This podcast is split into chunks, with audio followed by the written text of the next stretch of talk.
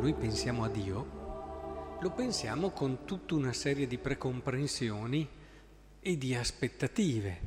Eh, provate a immaginare, non so, una persona dice, eh, ti farò conoscere questo mio amico. Ecco che cominciamo a immaginarci come potrebbe essere e magari dopo anche nel nostro cuore nascono attese, aspettative varie. Se poi dopo c'è un evento particolare, altrettanto. E succede un po' questo anche con Dio. È, è l'uomo che è fatto così. Ecco che il cammino spirituale è proprio quel cammino che ci aiuta a ci educa meglio nelle nostre aspettative, attese, precomprensioni di Dio, per portarci gradualmente alla verità di com'è realmente Lui. E in questo caso il brano della prima lettura, con questo episodio di Naaman il Siro, eh, ci fa vedere che lui aveva certe aspettative, si immaginava certe cose come facciamo noi tante volte. E invece il Signore lo ha condotto per una via molto diversa, lo ha condotto per una via semplice, lui si è addirittura arrabbiato, dice ma perché non mi fa fare? Se il profeta gli avesse detto fai quella cosa là molto difficile, o paga tutte queste cose. Lui era secondo le sue precomprensioni, l'avrebbe accettato e fatto subito. Ma gli ha detto solo di bagnarsi sette volte nel Giordano. Troppo poco, troppo banale.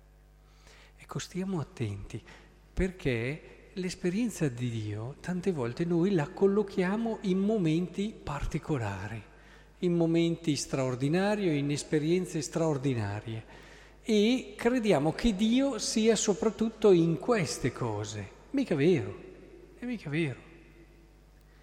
Quante volte il Signore ci passa accanto e noi non ce ne accorgiamo.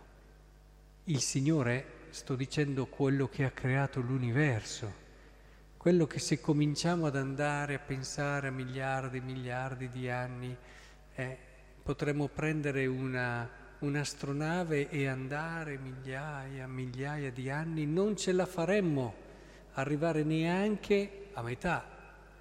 Cioè quello che ha creato tutto questo e il suo figlio che si è incarnato eh, ci passa accanto molto più spesso di quanto crediamo.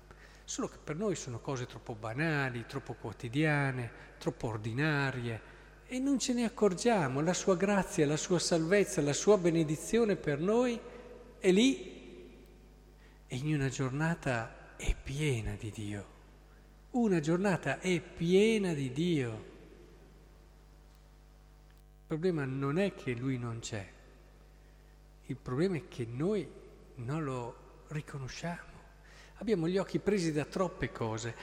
È importante quello che ci dice il Salmo come la cerva anela i corsi d'acqua, così l'anima mia anela a te, o oh Dio. Ecco, se c'è l'atteggiamento interiore di questo tipo, vi accorgerete che Dio è più che mai presente nelle vostre giornate. La sua grazia, la sua salvezza, anche in quei momenti dove sembra così lontano.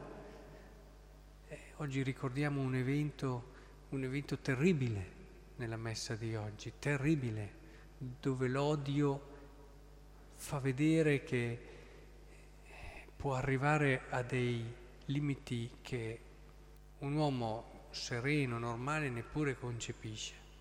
Eppure, al di là di questa terribile situazione, noi possiamo dire che possiamo davvero andare oltre e cercare, al di là del peccato, la salvezza di Dio.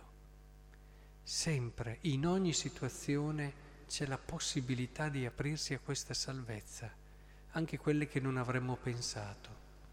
Ecco, che il Signore allora ci aiuti in questo. Vedrete nelle vostre giornate, vi accorgerete che sono davvero bellissime, fin dal mattino, così piene di bellezza, così piene di Dio e della sua salvezza così cariche di Lui. Non, e questo vi aiuta molto la preghiera, e lo dico soprattutto ai giovani, di abituarsi fin da giovani a dare tempo a Dio. Questa è la preghiera. eh, già a partire dalla scuola di questa sera, proprio perché è questo quello che davvero rende la nostra vita bella, diciamo il bello del vivere.